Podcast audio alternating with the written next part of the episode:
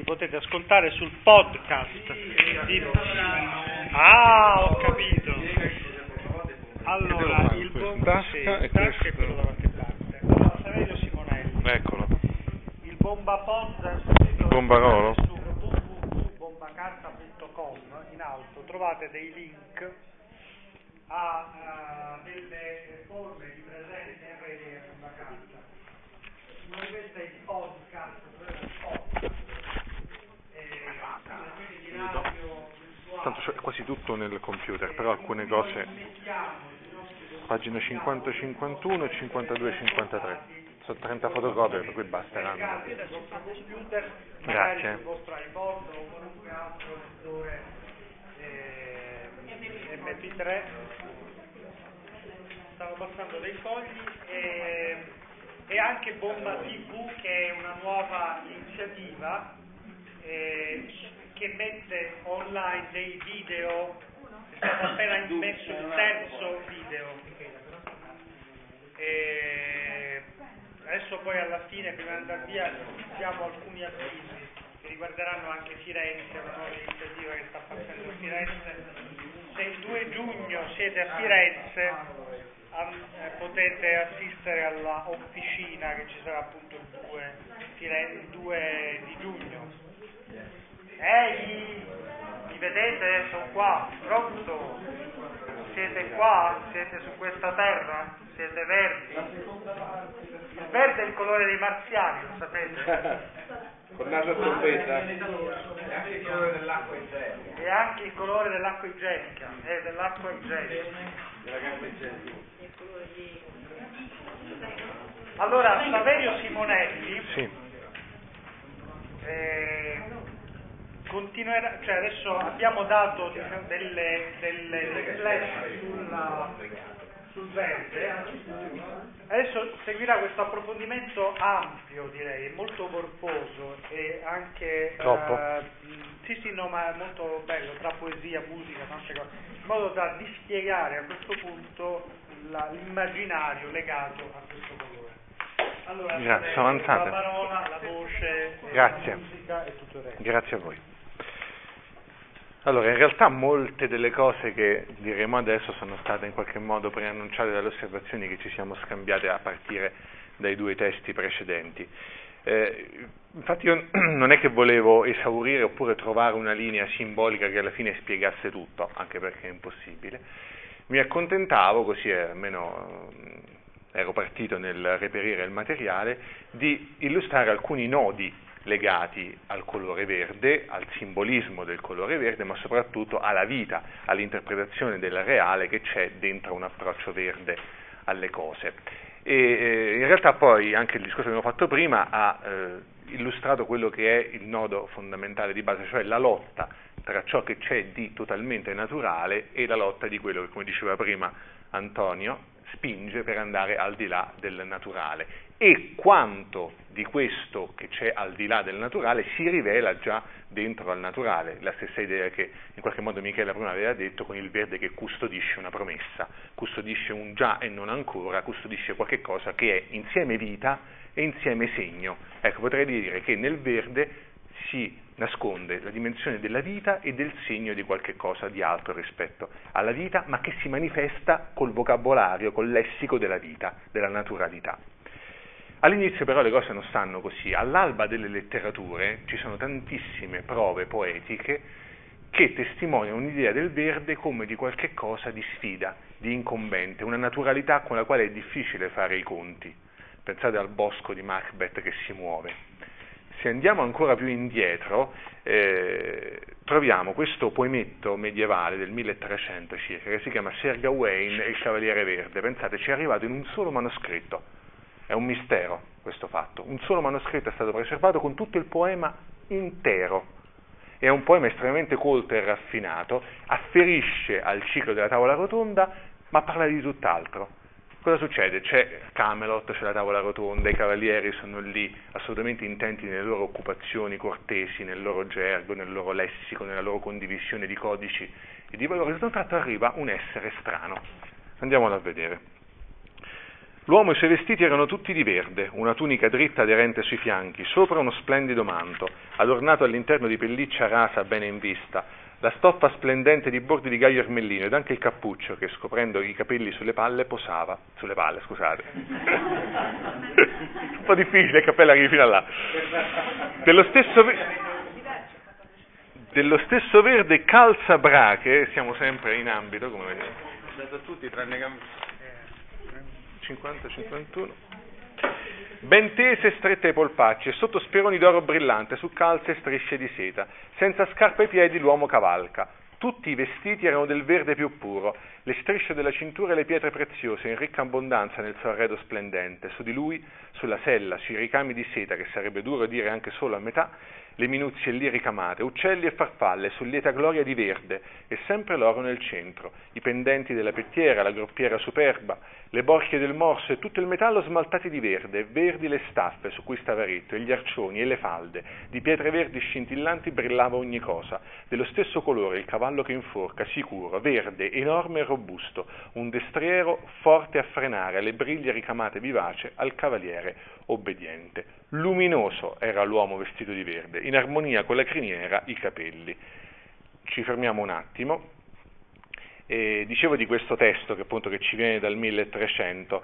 Eh, pensate, nel 1300 l'Inghilterra già ha avuto l'invasione normanna che del 1066, appartiene ormai molto di più all'Europa continentale che non alla sua insularità piena di origini germaniche e celtiche. Eppure questo testo utilizza ancora un sistema metrico antichissimo che è quello detto della poesia allitterativa, vale a dire che ogni verso è diviso in due semiversi che cominciano tutti con lo stesso suono consonantico, questo era un sistema evidentemente mnemonico che veniva proprio dalla, dalla, tradizione orale. E la cosa bella di questo testo è che ha, come vedete, anche estrema raffinatezza nelle descrizioni che sono accuratissime, però conserva da tutte le parti questa idea del verde che è qualcosa che viene a trovare l'uomo, tanto più la corte, simboleggiata anche da questa estrema dovizia nell'illustrare tutti i particolari, si abbarbica in qualche modo alle sue convenzioni, tanto più questo verde esce fuori in continuazione, avete visto c'è l'oro, il ricamo, tutto a un tratto esce fuori il colore verde. E pensate cosa farà questo, questo cavaliere? Sfiderà, farà una sfida stranissima ai cavalieri della tavola rotonda. Dirà adesso uno di voi viene qui e mi stacca la testa con un colpo d'ascia. Secondo le convenzioni della tavola rotonda non si può non ubbidire a una richiesta di uno straniero che viene a chiedere ospitalità per cui tutti i cavalieri, vedete, nessuno dei cavalieri vuole fare un gesto del genere, ma Gawain, che sarebbe Gavan poi, della, della tradizione chrétienne de Troyes, lo fa. Ma qual è il prezzo da pagare? Fra un anno dovrà tornare al castello del Cavaliere Verde e si vedrà restituire l'accettata. Perché cosa succede? La testa che rotola, in realtà il cavaliere non muore, la prende e se la rimette in testa. Dopo un anno Ovviamente c'è tutto il classico cliché delle prove cavalleresche, per questo si trova in un castello, deve superare varie, varie prove. Ne ha tre in particolare. Alla terza prova, da una donna in questo castello gli viene donata una cintura verde. Cosa fa il cavaliere? Dopo aver superato le altre prove, questa cintura verde se la tiene con sé, non la restituisce, cosa gravissima alla donna che gliel'aveva regalata, e con questa cintura verde si appresta a ricevere il colpo d'accetta dal cavaliere che si scopre essere il marito della donna che, cintura, che gli ha donato la cintura verde. Una volta arrivato lì, il cavaliere lo risparmierà e tra le varie cose che gli dice per quale motivo lui è stato in qualche modo redento e salvato, perché le altre prove le aveva eseguite bene, gli dice questa frase che a me mi è rimasta impressa e lo rimprovera per non aver restituito la cintura alla, alla, alla dama che non sa che, che era in realtà la moglie. Ma qui, Signore, un poco peccaste, mancaste di lealtà, ma non fu per intrigo né per amore, ma perché amavate la vita e di meno vi biasimo. Quindi la cintura verde racchiude in sé non una pozione magica, non un mistero, ma semplicemente un simbolo di quella vitalità che vedevamo prima e che lui ci tiene stretto e che in qualche modo gli salva anche l'esistenza. Molti secoli prima, in realtà,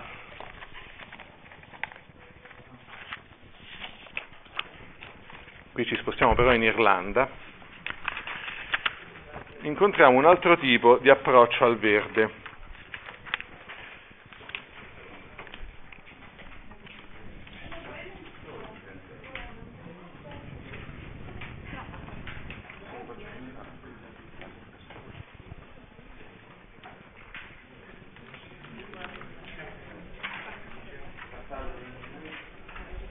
Poi quasi tutto il resto delle cose sono sul computer, eh? soltanto all'inizio c'è un po' di tempo da perdere. Sì, sì.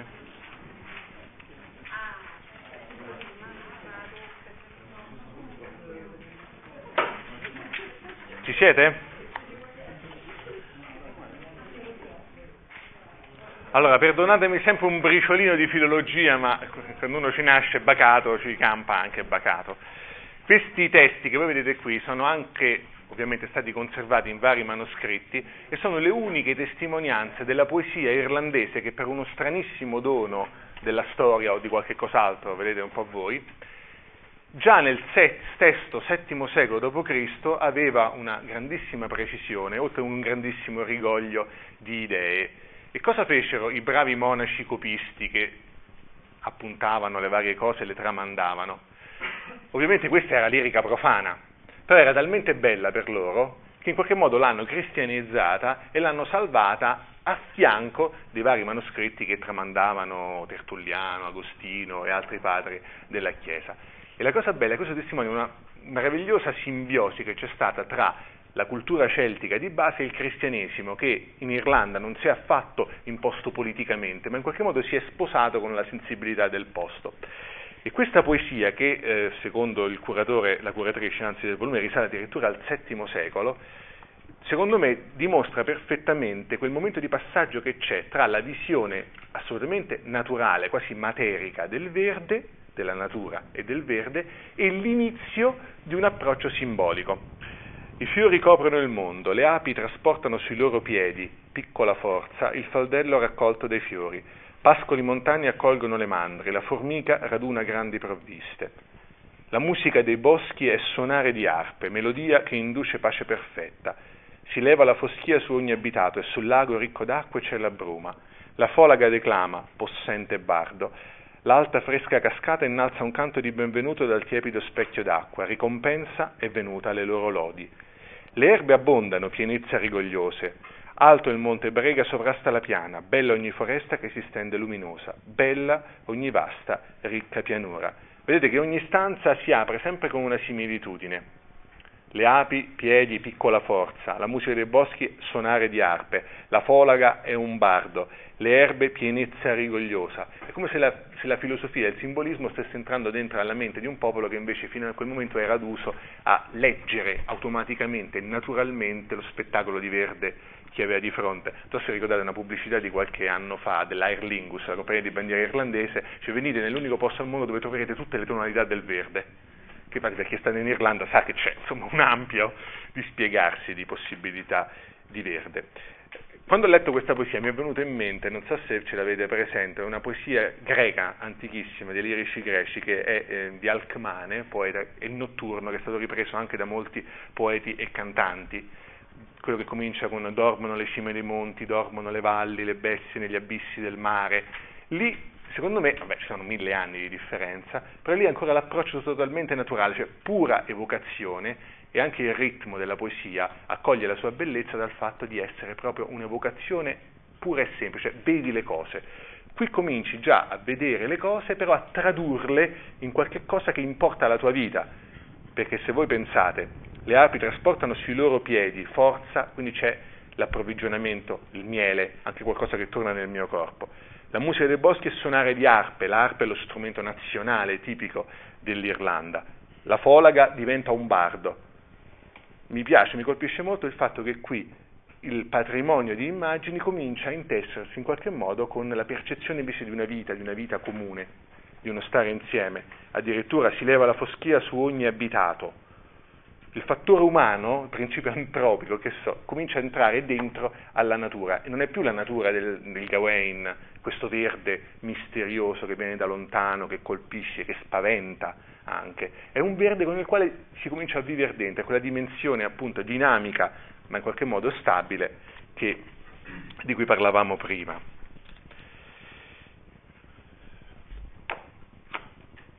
Dopodiché, ehm, scusate,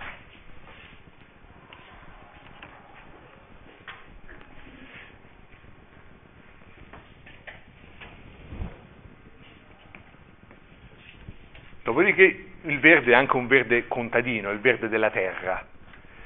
E allora scendi un pochino, si può scendere, basta metti due dita così e scendi da sopra. Ecco. Ah, Kavanagh. Questa è la poesia Wow, certo. di Patrick Kavanagh, poeta irlandese morto negli anni 60, che quando andava in giro nei, quando andava in giro nei circoli letterari dublinesi lo prendevano molto in giro perché lo chiamavano il campagnolo. E questa etichetta lui, grazie a Dio, secondo me, non se l'è mai tolta, anzi, in qualche modo l'ha rivendicata. Leggiamo. No, no, no, non è lo è. In questi campicelli ho provato la gran gioia di rinascere la mattina e morire la sera. E posso dire che non sono crudeli nascita e morte, come dice il predicatore. Se solo un giorno dura la vita, stanno grembo e tomba, anche ottima la traduzione, teneri a labbra giunte, come sposo e sposa. E se un uomo è un aratore, forse se mi fai come quelli dei concerti che girano le cose, e se un uomo è un aratore come lo sono io, un'età è un solco e il tempo un aratro. L'infinito un campo che oltre la gora o il fossato non può andare. Non so cosa, come vi colpisce questa poesia a me sembra in qualche modo il compimento di quello che avevamo visto prima. Cioè c'è una capacità di vedere il, il simbolico che è nella terra in una maniera assolutamente naturale, per nulla intellettuale, per nulla filtrata.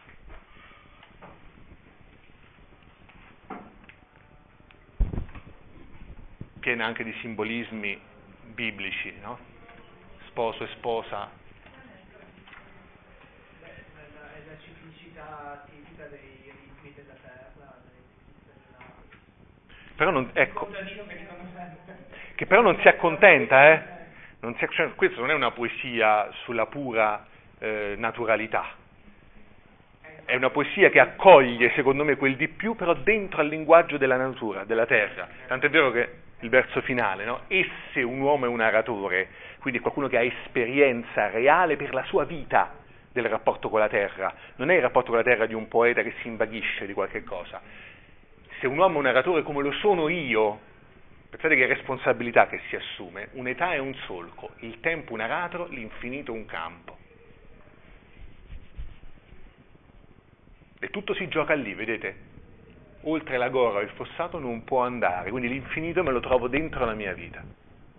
Se scendi ancora un pochino, questo invece è Shemusini, è una poesia che ricorda tantissimo una poesia di Raymond Carver, non come stile, ma quella che dice la prossima poesia che scriverò, leggiamola, quatta quatta, con il colpo in canna, fra medio e pollice sta la penna, sotto la finestra un raspo netto all'internarsi della vanga nel terreno ghiaioso, è mio padre che dissoda, guardo in basso, finché sotto sforzo, a groppa curva sulle aiuole, torna venti anni indietro, piegandosi a tempo per i solchi di patate che vangava, a posto sul vangile lo scarpone, saldo fulcro del manico il ginocchio, cavava gambi, ficcava a fondo la lucente lama, per spargere patate nuove che noi raccattavamo, adorandone fresca la durezza nella mano.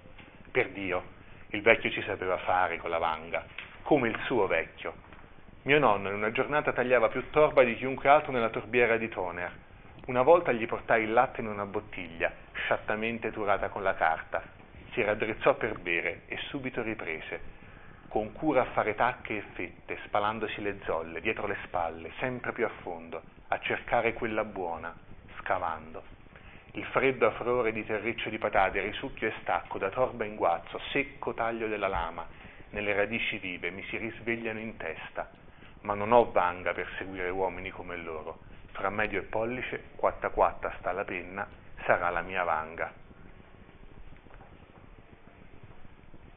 È molto bella perché anche qui, a parte la precisione geometrica tipica di Sini quando parla della terra, anche qui, non so, non so voi, ma io ci vedo ancora una volta il frutto maturo di una razionalità di un modo anche spirituale di rapportarsi alla vita che però non può prescindere dal contatto con la terra. È come se tutto quel di più di vita che il padre e il nonno hanno speso giorno per giorno per fare qualche cosa di vitale, in qualche modo arrivasse in eredità anche al nipote e figlio, che però ha una funzione assolutamente non così carnale ma intellettuale come quella del poeta. Però a me sembra che ancora una volta qui è lo sguardo sulla natura che conserva, oltre alla storia che gli è venuta in dono, anche proprio la creaturalità, no? la carnalità, la, cioè, c'è cosa, cioè questa non è una poesia che, che, è qualcosa di evasione in un mondo intellettuale, in una percezione un po' distorta, anche un po' dandy.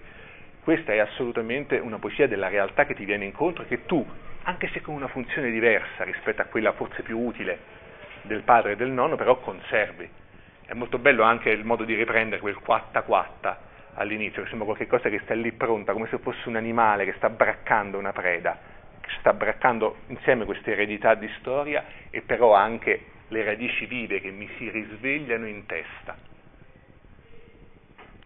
Questa insomma è, è Scermossini. Sì. Tutte e due le poesie, mi pare che cioè, il rapporto tra uomo e terra sia un rapporto fatto di vanghe, di aratri, sì. quindi... Di lavoro. Eh, ma che vuol dire lavoro? Cioè vuol dire incidere, sì. quindi i due termini uomo e natura in questo caso sono opposti, sono, dia- sono dialetticamente opposti. Non Però non conflittuale. Eh beh, conflittuale perché la terra viene arata. Però poi mi dà qualche cosa, rimane in me. È un commercio che c'è tra umano e terra. Però c'è un lavoro esercitato dall'uomo, sì. l'uomo modifica la natura sì. e qui esiste un ruolo di responsabilità sì. dell'uomo lo modifica però dentro i ritmi, tant'è vero che la poesia di Kamana finisce dicendo che oltre qui il mio infinito non può andare. La dialettica fra l'uomo e la storia, e, la, e la, storia non è intesa. Cioè non è, non è, qualcosa di faustiano per cui io voglio piegare la natura per i miei interessi, io la lavoro per mangiare, sì, perché ci sto c'è dentro. uno sguardo, uh, come si, non dico aggressivo, violento, cioè esempio rispetto alla lettura della Zambrano che dice quando io sono malato e sono distesa, uh-huh. entro nel ciclo vitale delle piante, è come se lei si fa pianta. Sì, io così rimango sempre uomo e colonizzo. Quella è più panica però forse come cosa, eh? più panteistica eh, come sì, visione. Sì, sì. Lei entra, diventa lei pianta, entra certo, certo. nell'universo. Poi vedremo anche questo. Lei diventa sì, verde. Bravo. Io qui non divento no, verde. No, no, assolutamente. Incido il verde, certo, no? Certo, certo, Quindi giustissimo. È, cioè, c'ho pure delle responsabilità sì, sì. incidere. Assolutamente. Voglio dire una cosa. Eh, l'altra volta quando abbiamo fatto il laboratorio a Firenze eh, c'è stata una signora che ha portato tre poesie, noi pensavamo, vabbè, la faccio più breve. Oh no, falla tranquilla. In realtà erano gli segreti, tipo, cioè greci cinesi, di, mm, non so quanto tempo fa. E c'è questa poesia che si chiama Il vento della valle, che invece dice quello che dicevi tu. Cioè, è brevissima. Comunque, vai, vai, come no? Se, se volete la leggo. Eh, sì, ah, devi. Vivendo ritirato di là, di là dal mondo, godendomi e isolamento, stringo di più la corda della mia porta, tappo la mia finestra con bulbi e felci. L'animo mio si intona alla primavera, al finire dell'anno ho l'autunno nel cuore. Così, copiando i mutamenti cosmici, la mia casa diventa un universo. Cioè, c'è comunque Sì, sì. invece questa cosa qui del, del appunto sentire questo, questo dinamismo che poi cioè, quando ho iniziato ho pensato che cioè anche quando si parlava del blues si parlava di dinamismo però Certo. è completamente diverso però appunto questa cosa di del copiare Sai, da una parte secondo me c'è il polo della vanga, dall'altra c'è Ermanesse, nel senso che io mi dissolvo totalmente come io in questo grande, mi viene in mente Carlo Verdone, il mondo dove è il bene che vince e il male che perde. Secondo me, adesso sto banalizzando chiaramente, però l'alternativa è tra questi due aspetti. C'è, scusa, dovresti andare un pochino più giù, parecchio più giù. Di? Come no? Ecco. Tra le due Sì. quale ce n'è una che ti piace? Bella domanda. A te quale piace di più? La prima. Ah, Prendo proprio con Brasile. ah.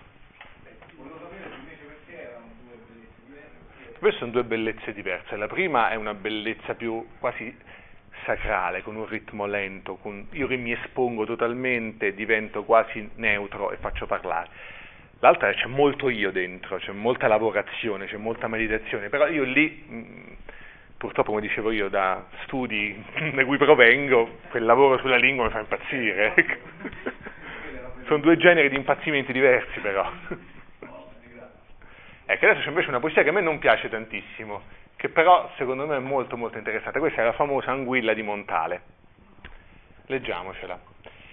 L'anguilla, la sirena dei mari freddi che lascia il Baltico per giungere ai nostri mari, ai nostri estuari, ai fiumi, che risale in profondo sotto la piena avversa, di ramo in ramo, e poi di capello in capello, assottigliati, sempre più addentro, sempre più nel cuore del macigno, filtrando tra gorielli di melma finché un giorno una luce, scoccata dai castagni, ne accende il guizzo in pozze d'acqua morta, nei fossi che declinano dai balzi d'Appennino alla Romagna, l'anguilla, torcia, frusta, freccia d'amore in terra, che solo i nostri botri o i disseccati ruscelli pirenaici riconducono a paradisi di fecondazione. L'anima verde che cerca vita là dove solo morde l'arsura e la desolazione, la scintilla che dice tutto comincia quando tutto pare incarbonirsi, bronco seppellito, l'iride breve, gemella di quella che incastonano i tuoi cigli e fai brillare intatta in mezzo ai figli dell'uomo, immersi nel tuo fango. Puoi tu non crederla, sorella? Eh. Che dite? Tecnicamente è costruita in un solo periodo. Qui il tasso formale è altissimo, cioè c'è un livello di... Adesso io voglio scrivere una poesia in cui imito l'andamento dell'anguilla, cosa nobilissima, eh, perché poi se ti riesce bene è una cosa nobilissima. Se però lasciamo per un attimo l'aspetto formale, a me mi colpisce, c'è un verso che mi colpisce molto, è quando arriva quel verde. E quando arriva quel verde, io vi volevo leggere quello che ha scritto a proposito di questa poesia Roberto Galaverni, che è un autore che si occupa proprio, lui dice che, infatti vedete il titolo di questo libro uscito per Fazzi, il poeta è un cavaliere Jedi, per il fatto che, di mantenere viva comunque la scintilla della poesia nel nostro mondo anche editoriale, che come sapete non è che la ami tantissimo. Allora lui dice questa cosa a me mi ha colpito molto. I tratti della, fondamentali dell'anguilla sono non a caso celeberrimi. Il periodo sintattico unico su cui si struttura la poesia, un modulo compositivo che Montale sentiva particolarmente congeniale alla sua natura, è tutt'uno col corpo dell'anguilla che risale a zig-zag, snodandosi e avanzando come di traverso, ma anche con lo svolgimento tortuoso e difficile del cammino che essa deve percorrere. Sia il movimento dell'anguilla, sia il suo percorso, sia infine la forma stessa, della poesia che nell'anguilla rispecchia se stessa, sono dunque a spirale.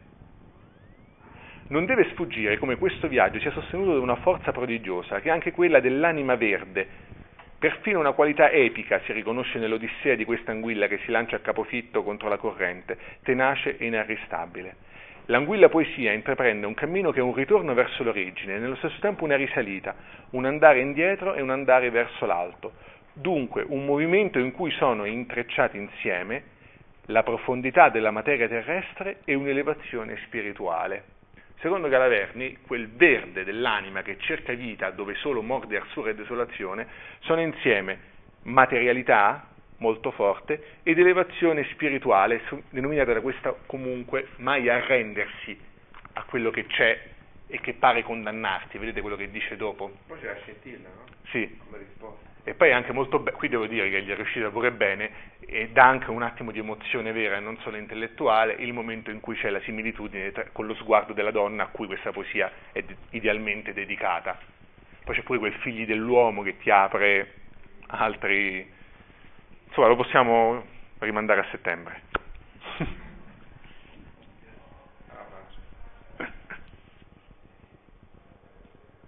Insomma, meglio questo montale di quello che che siamo e che non vogliamo, no?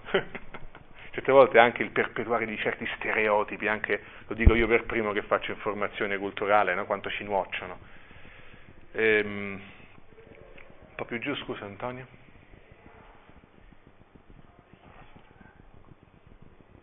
Oh, e riecco il nostro amico Cavana.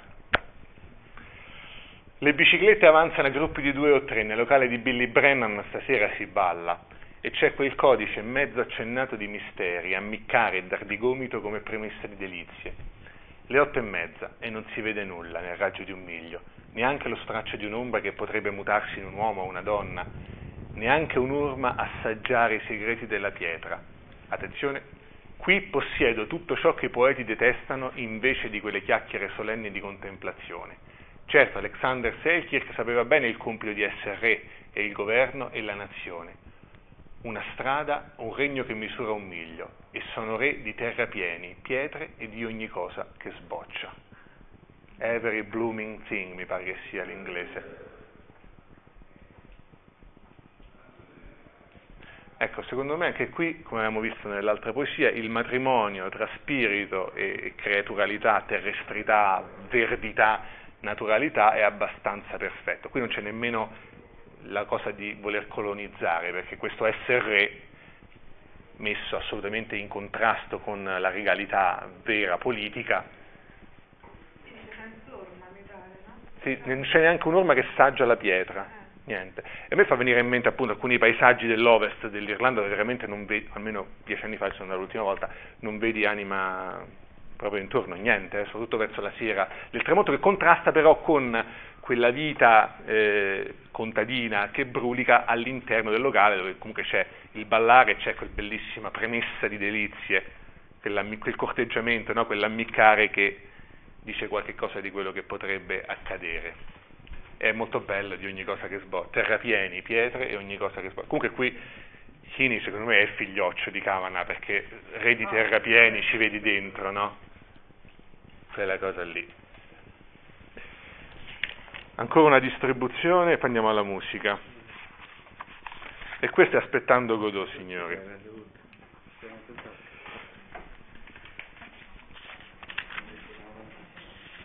Sono due, eh? Anche qui. Mi dici che pagina è che qui ho perso il segno? Da 74 a 77.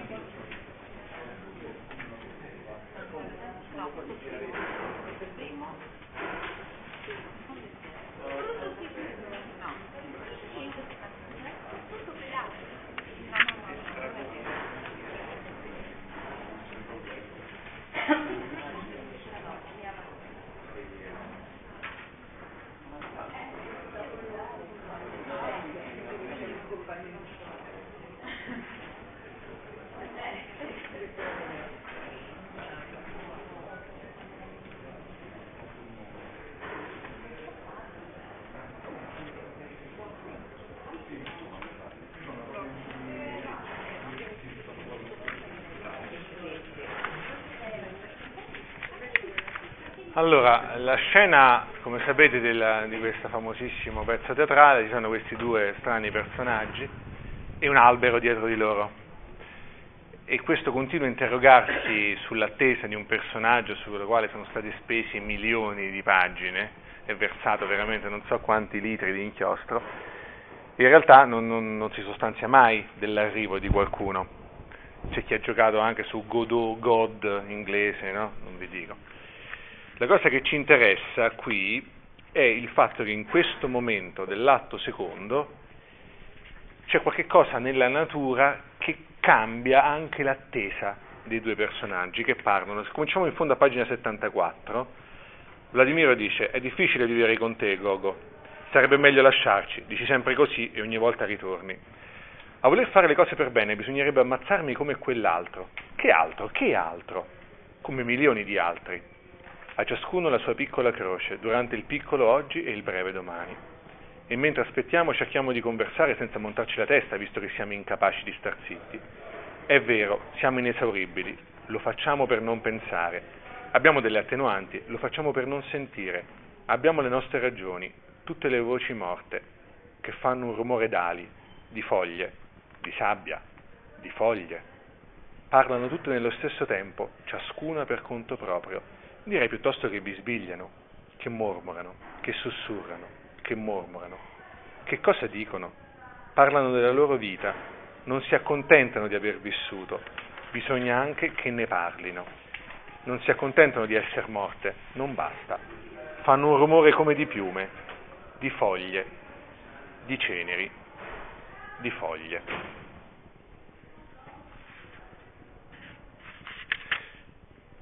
A me il verso che colpisce maggiormente è proprio quello che c'è alla fine di pagina 75, quando dice cosa dicono le foglie che mormorano, parlano della loro vita, non si accontentano di aver vissuto, bisogna anche che ne parlino.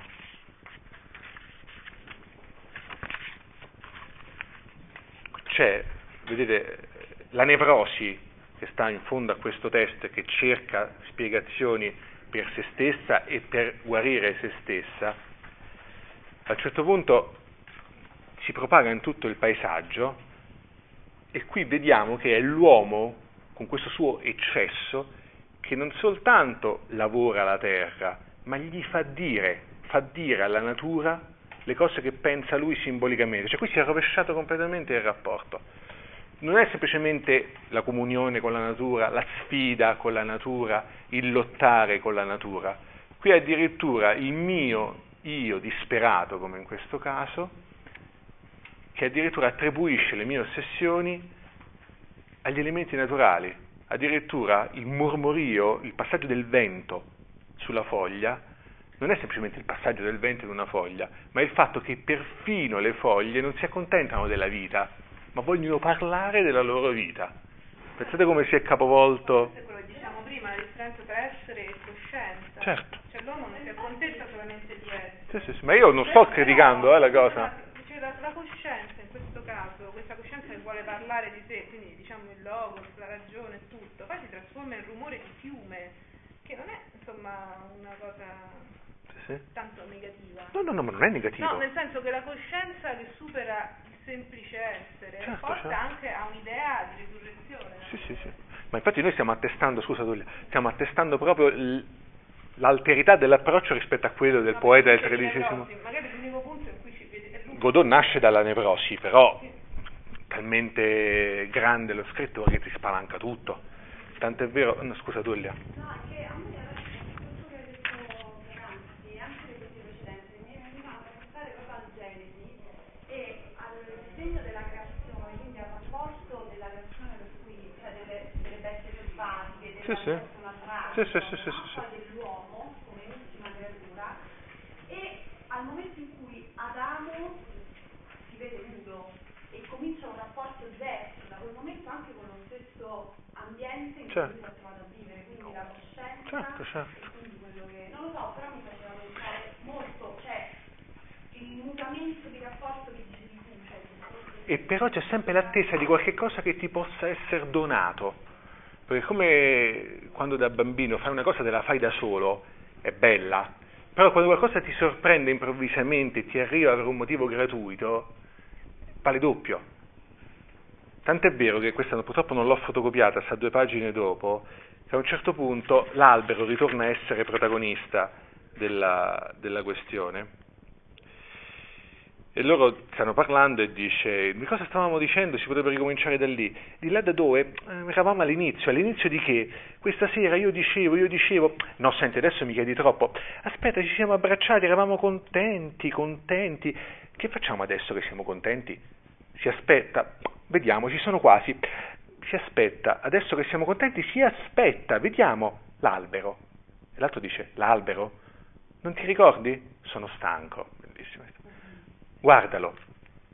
Ma non è niente di speciale. Ma ieri sera era tutto nero e scheletrito, oggi è coperto di foglie. Di foglie, in una sola notte, deve essere arrivata la primavera. Queste sono le epifanie in cui Beckett crede e non crede.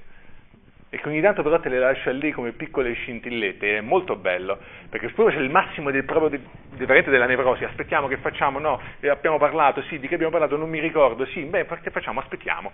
E tutto un tratto uno che, ah, alza lo sguardo, dice, ma non vedi questa cosa fondamentale? L'albero era nero, ieri sera ci sono le foglie sopra.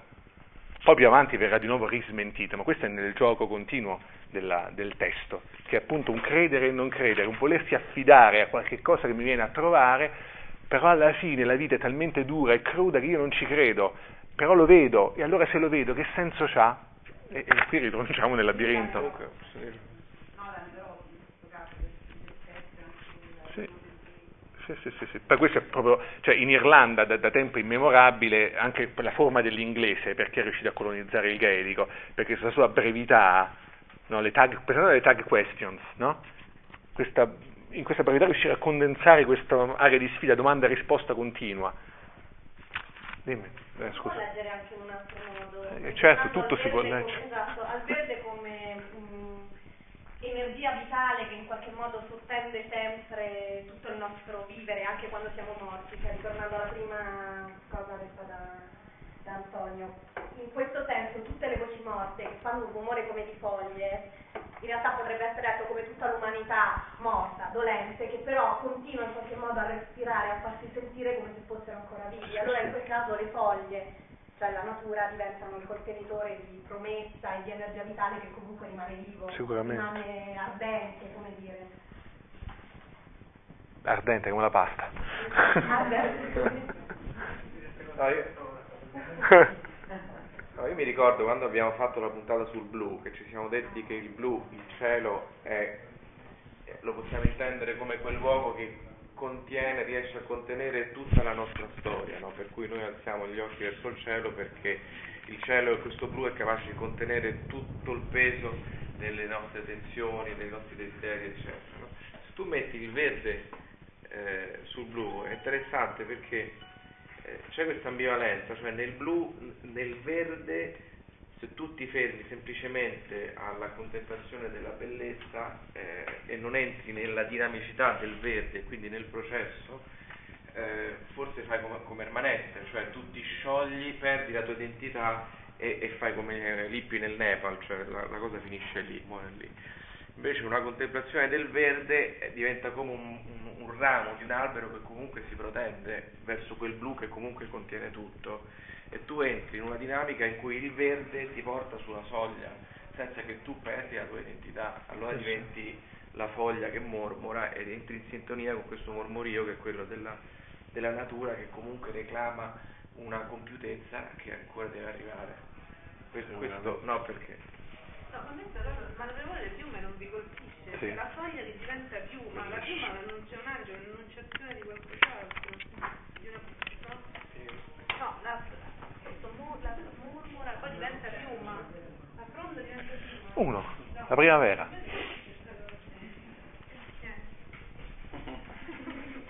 No, ma è verissimo, è bellissimo. Perché chi era piuma? Una, una visione angelica, di un angelo, di, oppure di vita, di, cioè una, è una risposta. Sì, sì.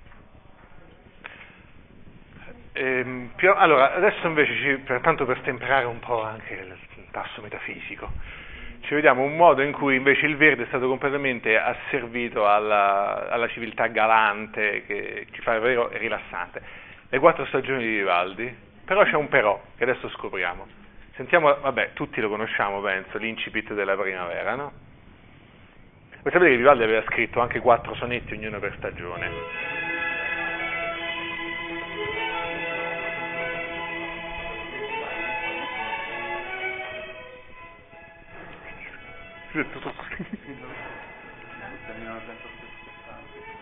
Disco gentilmente concesso dalla premiata ditta. Il, di far vedere il testo però, dei sonetti.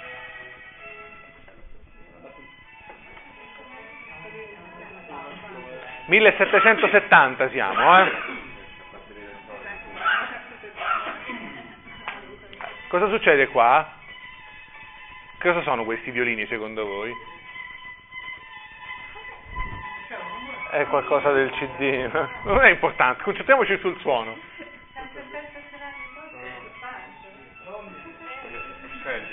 Sono uccelli, sono rondini. E qui la natura non è, il verde nella natura non è interpretato, addirittura la musica si piega a riprodurlo. È tanto più bravo il violinista che lo segue che questo dal punto di vista del virtuosismo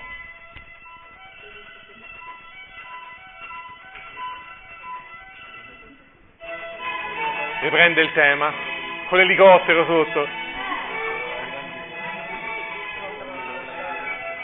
Dal Mac. Vai giù, giù, giù, molto più giù di dove eravamo prima.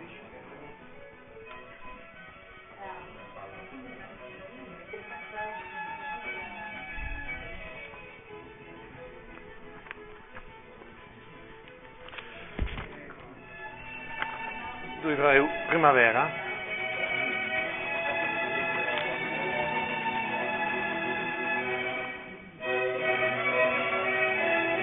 Sì, siamo. Scendi un pochino, scendi un po' il sonetto.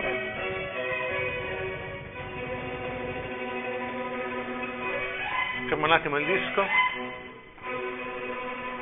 Ecco, ecco, il, ecco il testo che Vivaldi ha messo in musica. Giunta la primavera e festosetti la salutano gli augei con lieto canto. E i fonti allo sperare dei zefiretti, un dolce mormorio.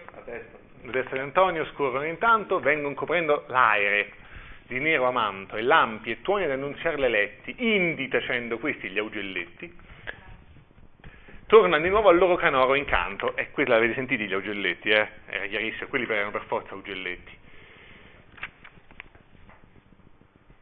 E quindi sul fiorito ameno prato, al caro murmurio di, di fronde e piante, dorme il caprar col, fino, col fido can al lato. Andiamo a sentire il caprar? Alla traccia 2.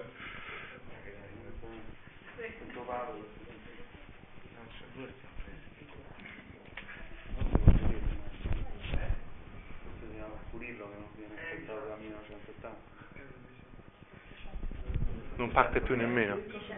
Non... Non e questo è il capraro che dorme, sentite?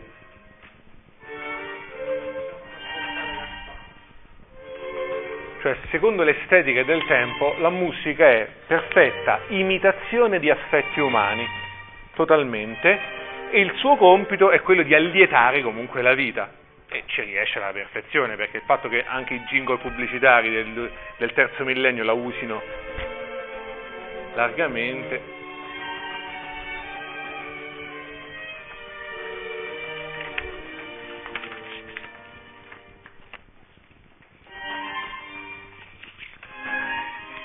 Questa è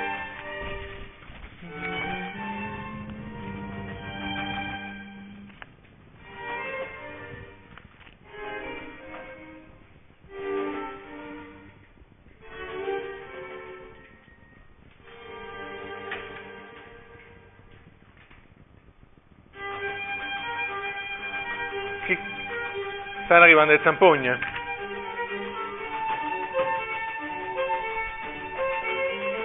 sta cominciando ad arrivare insomma la festa, la festosità. Puoi scendere un pochino giù col testo, scusa Antonio, grazie.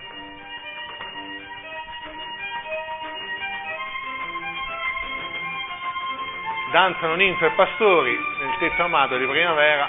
No, basta, basta, basta.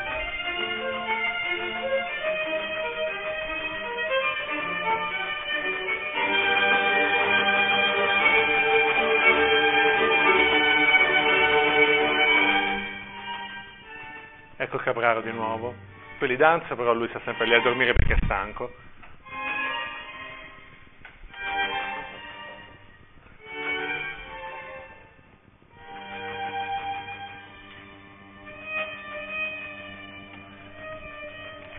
Ora, se invece andiamo a sentirci l'inverno, andiamo a sentirci l'inverno, e traccia dovrebbe essere la penultima, aspetta, te lo dico subito.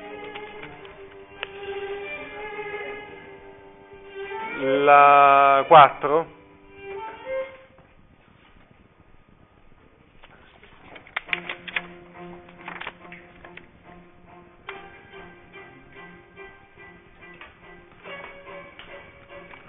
E ci leggiamo anche il testo dell'inverno.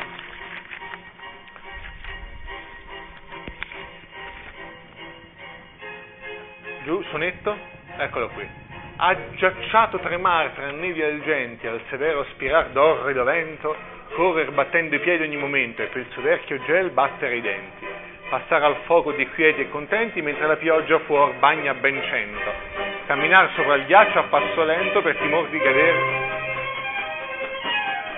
Ecco il tremolio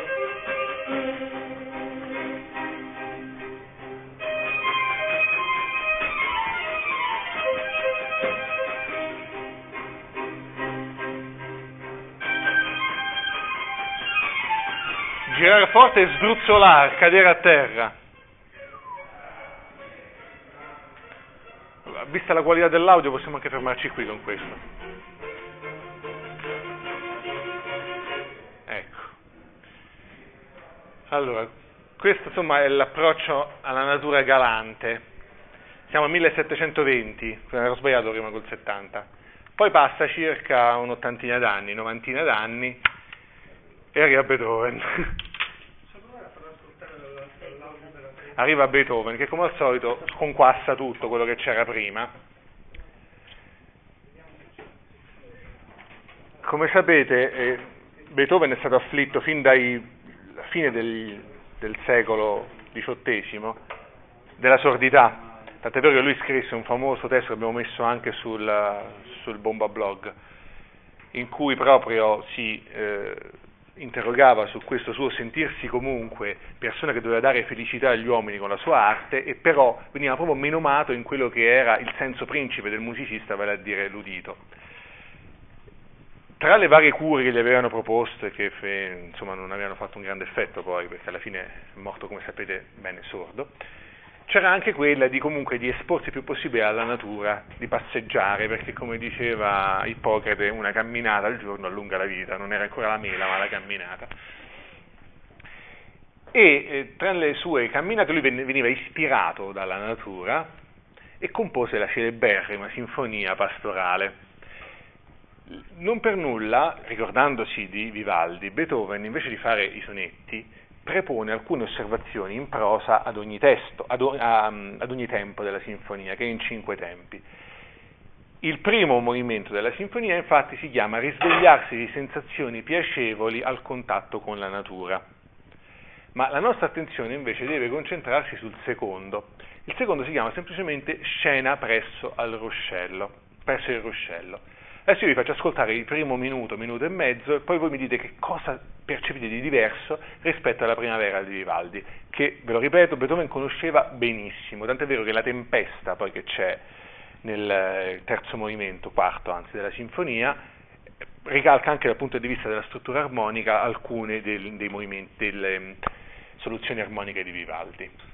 Adesso ci sentiamo l'inizio della traccia 2. Eccolo.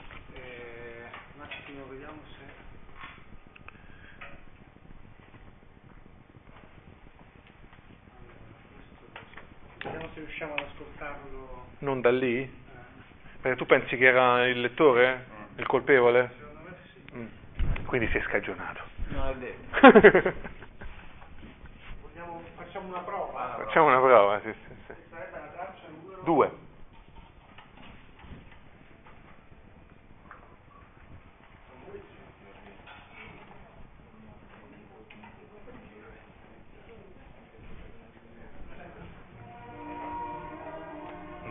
Sei colpevole.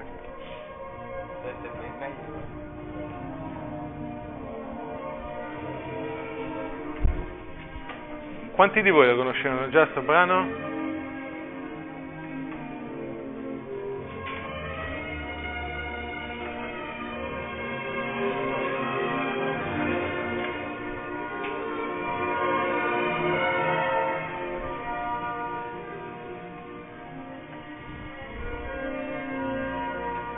Non c'è testo, eh?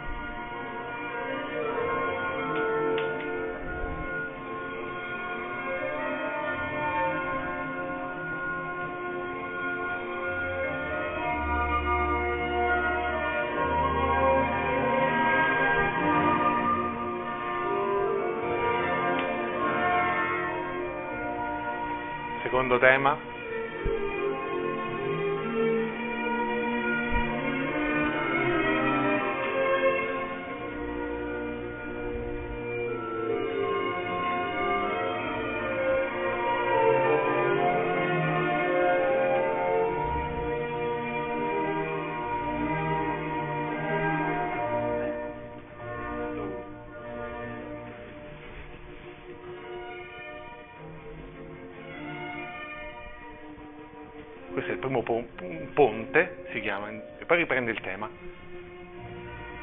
Con l'accompagnamento.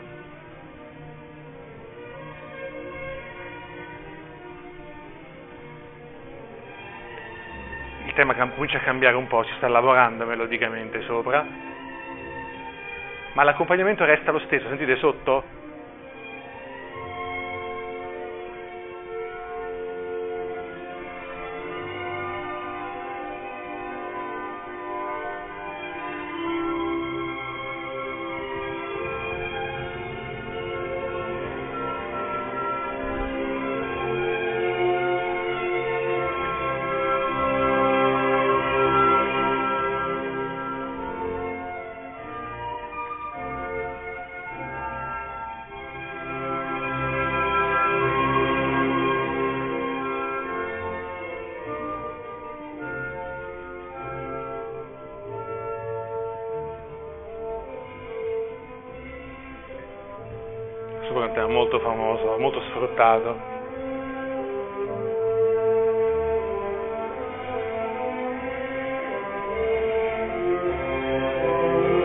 Poi quando i tedeschi usano tra le possibilità di archi che hanno quelli col suono più caldo, le viole, i violoncelli, vogliono dire qualcosa di molto importante.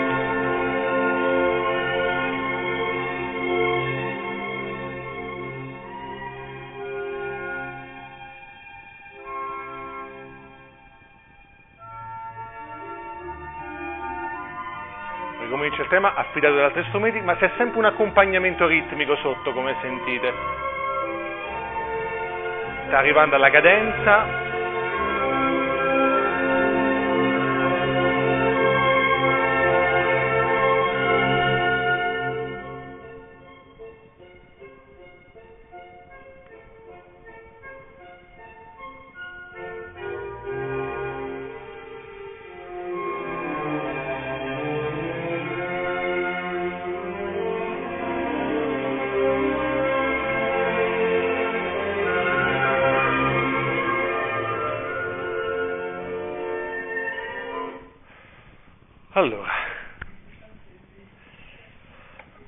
Sentito uccelli cantare?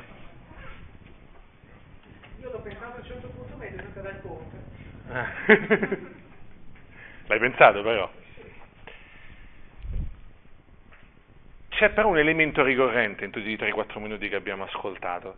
Il pezzo si chiama Scena presso il ruscello. E allora il ruscello, in questo caso la natura, non è la cosa che mi dà delizia e io voglio ritrarre con i miei mezzi tecnici quella delizia, come ha fatto Vivaldi prima, ma è il contesto, è lo sfondo. L'unico momento imitativo, se vogliamo dire così, di questa sinfonia è proprio in- nell'accompagnamento, un po' sinuoso, che potrebbe dare l'idea di uno scorrere, no? Insomma, adesso l'ho letto, non è che me lo sto inventando io. Tutto il resto, tutte le parti melodiche che lui lavora, ovviamente sono passati anche 50 anni, eh, evoluzione, no, 80 anni di evoluzione musicale, però tutto il resto che lui lavora, lui lavora sulle sensazioni umane che ha prodotto quello spettacolo.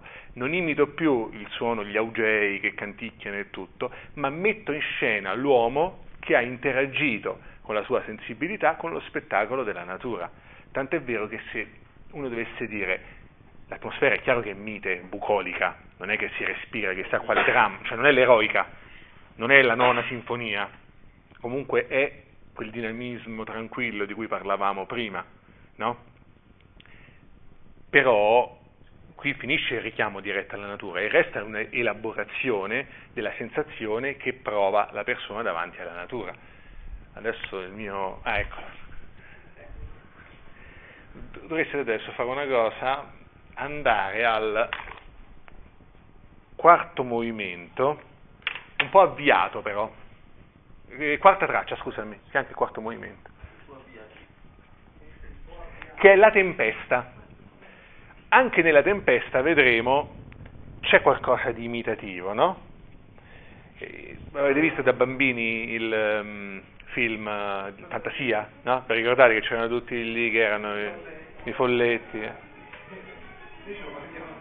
No, no, certo, certo, mancherebbe altro, capolavoro. La lasciano andare, va. Questo è l'approssimarsi delle nuvole, però noi non sentiamo le nuvole, sentiamo più che altro la paura delle nuvole che stanno arrivando.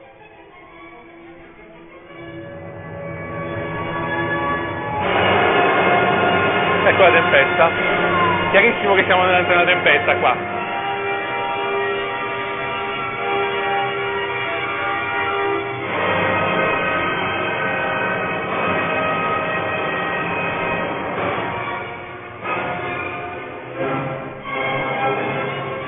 C'erano, nel, in fantasia c'erano i folletti che sporgono il naso e si ritraggono, no? Questo imita chiaramente il tuono e il lampo.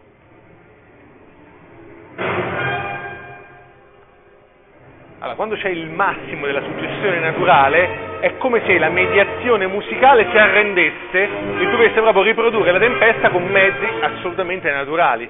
Qui l'identificazione è facilissima, mentre noi ci dobbiamo pensare che quello è il ruscello che scorre perché è riprodotto melodicamente e armonicamente così. Qui io penso che se viene anche un cinese che non ha mai sentito la musica tonale europea, dice, oh, qui sta succedendo qualcosa di particolare, no?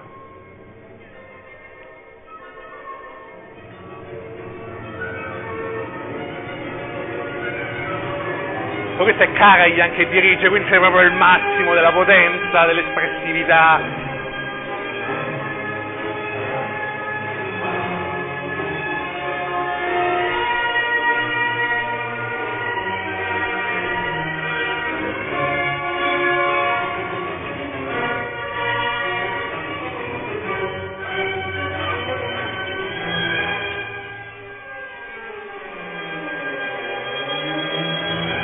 addirittura un ottavino che è un flauto così piccolo per farsi sentire, sentite come strilla.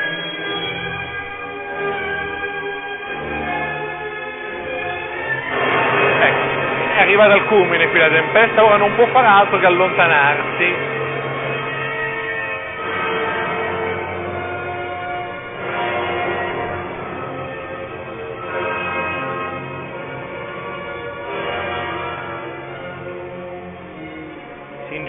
Ingentilisce anche l'armonia, se ci fate caso, oltre al timbro.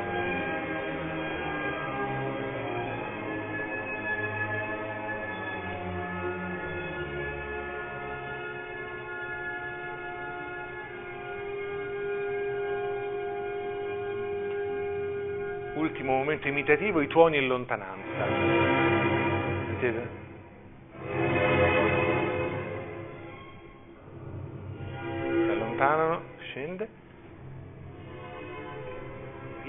Inizia l'ultimo movimento, gli esseri umani escono fuori e ringraziano Dio perché la pioggia è finita.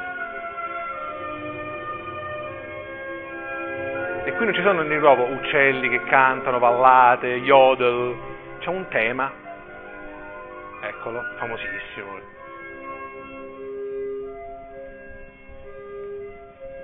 Parmigiano Reggiano se non vado errato, eh.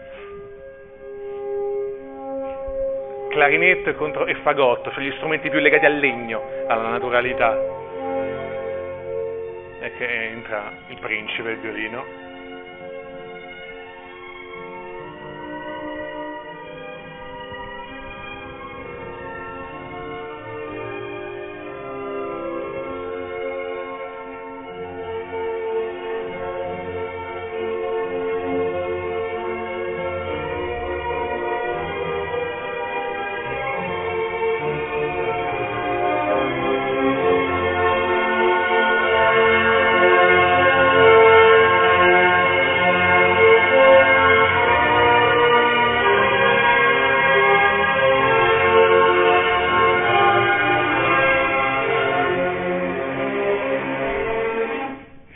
Poi fino alla fine della sinfonia, sai, l'hai troncata in una maniera proprio, potevi sfumare. e qui fino alla fine della sinfonia eh, Beethoven lavora col più musicale e intellettuale dei mezzi che ha a disposizione un compositore nel 1804-5, mi ricordo quando l'ha scritta, cioè il tema con variazione. Lui era maestro, del, insieme a Bach è forse il massimo e Brahms sono i, i tre più grandi autori di variazioni questo tema ve lo farà risentire per altri dieci minuti, però sempre aggiungendoci qualche cosa di più. E non è un caso che nel momento in cui Massimo era da far vedere un sentimento primordiale, pulsante, imminente, come era la paura della tempesta, è il massimo di quello che lui si concede dal punto di vista imitativo, della replica della suggestione naturale. Quando invece deve esprimere la sensazione umana, in questo caso di, di gioia, di letizia, che è scampata alla, alla, naturalità della tempesta, lui invece usa il massimo di non imitazione, ma di capacità intellettuale di lavorare sopra il dato naturale, vale a dire il tema con variazione, perché chi fa un tema con variazione è come se estraesse da una musica, da una linea melodica, tutte le possibilità che questa musica ha, ora variando il basso, ora variando il ritmo, ora cambiando leggermente alcune parti della melodia. E secondo me non può essere un caso che questi due poli rappresentino nella mentalità romantica, classico-romantica, insomma, di Beethoven all'inizio dell'Ottocento, proprio questo polo che c'è tra io e natura. Più c'è natura e meno c'è io, si potrebbe quasi voler dire, e più, dove più c'è io c'è meno natura. A questo punto, l'1.20, ultima cosa, eh, volevo leggervi questa, un pochino lunghina, ma vado a togliere, che è una, la poesia che chiude le ballate liriche di William Wordsworth poeta, e Coleridge, poeti romantici dell'inizio Ottocento inglese, che quando scrissero questo, questa raccolta di poesie, il loro, il loro motto era la poesia deve tornare a essere in compagnia della carne e del sangue degli uomini. Anche in questo caso, dopo poesie galanti, imitative, di corte, no, torniamo a parlare di cose estremamente umane. Quindi loro si divisero il compito. Mentre Coleridge doveva rendere naturali le cose soprannaturali, per cui scrive la ballata del vecchio marinaio, Wordsworth fa il contrario, va alla ricerca di cosa c'è di duraturo, cosa c'è che si oppone alla pura naturalità nel massimo della natura. E infatti non è un caso che la raccolta si apre da una parte con la ballata del vecchio marinaio e si conclude con questa poesia che si intitola Versi composti ad alcune miglia dell'abbazia di Tintern, conosciuta dall'amante della letteratura inglese come come Tintern Abbey. La cosa bella di questa poesia è che per la prima volta nella sensibilità dell'epoca la mediazione dell'affetto umano si innesta sul sentimento della natura, per cui non c'è più soltanto gli augelletti, oh che bello gli augei, l'ombra, il capraro che sta lì, la gente che canta, la gente che balla, no, qui c'è il fattore umano che irrompe direttamente dentro alla percezione della natura. Vi leggo soltanto alcuni versi. L'inizio è, cinque anni sono passati, cinque estati con la durata di cinque lunghi inverni, e di nuovo torno ad ascoltare lo scorrere di queste acque giù dalle loro sorgenti, con un dolce mormorio. Una volta ancora contemplo questi colli, erti, altissimi, che su una scena selvaggia ed appartata imprimono sensi di più marcata solitudine e fondono il paesaggio alla pace del cielo. Quindi il poeta torna a rivedere qualche cosa che aveva visto da bambino torna a camminare in questi boschi, però si accorge che qualche cosa è cambiato, non c'è più la freschezza dello sguardo del bambino, ormai è uno sguardo mediato dall'adulto che è cresciuto. E infatti a un certo punto dice, Pur, pure a lungo lontano queste essenze di bellezza non sono state per me ciò che un paesaggio è agli occhi di un cieco, perché spesso in luoghi solitari o in mezzo al frastuono di paesi e città sono stato loro debitore nei momenti di gioia e di noia, di dolci sensazioni avvertite nel sangue e dentro al cuore, e perfino nella parte più pura della mia mente. Torna lì, uomo di città che però è nato nella natura, e dice Quel tempo è passato e tutte quelle gioie acute non sono più, né tutti i suoi vertiginosi rapimenti. Attenzione a quello che dice qui. Ma né per questo mi sento mancare un mio dolore o un milagno. Altri doni sono giunti per tale perdita, io credo, e abbondanti compensi. Perché ho imparato a guardare alla natura non come nella stagione della giovinezza spensierata, ma intento spesso ad ascoltare la pacata, triste musica dell'umanità, non aspra, non stridente, eppure ricca del potere di, do, di punire e di domare. Ed ho sentito una presenza che mi turbava con la gioia di pensieri elevati, un senso sublime di un qualcosa che è ancora più profondamente infuso, e per cui è tipicamente romantico, la cui dimora è il fuoco del sole declinante, l'oceano ricurvo, l'aria vivente, il cielo azzurro e nella mente dell'uomo un moto e uno spirito che si imprimono in ogni cosa pensata. Quindi il passaggio non c'è più quel rapporto diretto che ci può essere dal bambino che sale, corre per i colli e le valli e si emoziona. C'è stata l'esperienza invece della vita reale, della vita della città, della vita di commercio con le altre persone, e però c'è un recupero che avviene però non semplicemente attraverso l'esposizione, alla potenza della natura, ma attraverso la meditazione su quello che la natura rappresenta. Ma perché questa cosa non è semplicemente un moto intellettuale del singolo? Perché insieme al poeta c'è la sorella, la sorella che è di 10-15 anni più giovane, e lui rivede nella sorella le stesse emozioni che lui aveva avuto da piccolo. E conclude dicendo, quando queste estasi furiose, perché vede la sorella che è rapita come era rapito lui 20 anni prima, diventeranno sobri piaceri e quando la tua mente sarà ormai la dimora di un'essenza pura e la tua, remoto, e la tua memoria il rifugio dell'armonia, allora, se la solitudine e la paura, il dolore e lo sconforto ti toccheranno in sorte, con quali pensieri benefici di gioia ti ricorderai di me e di queste mie esortazioni?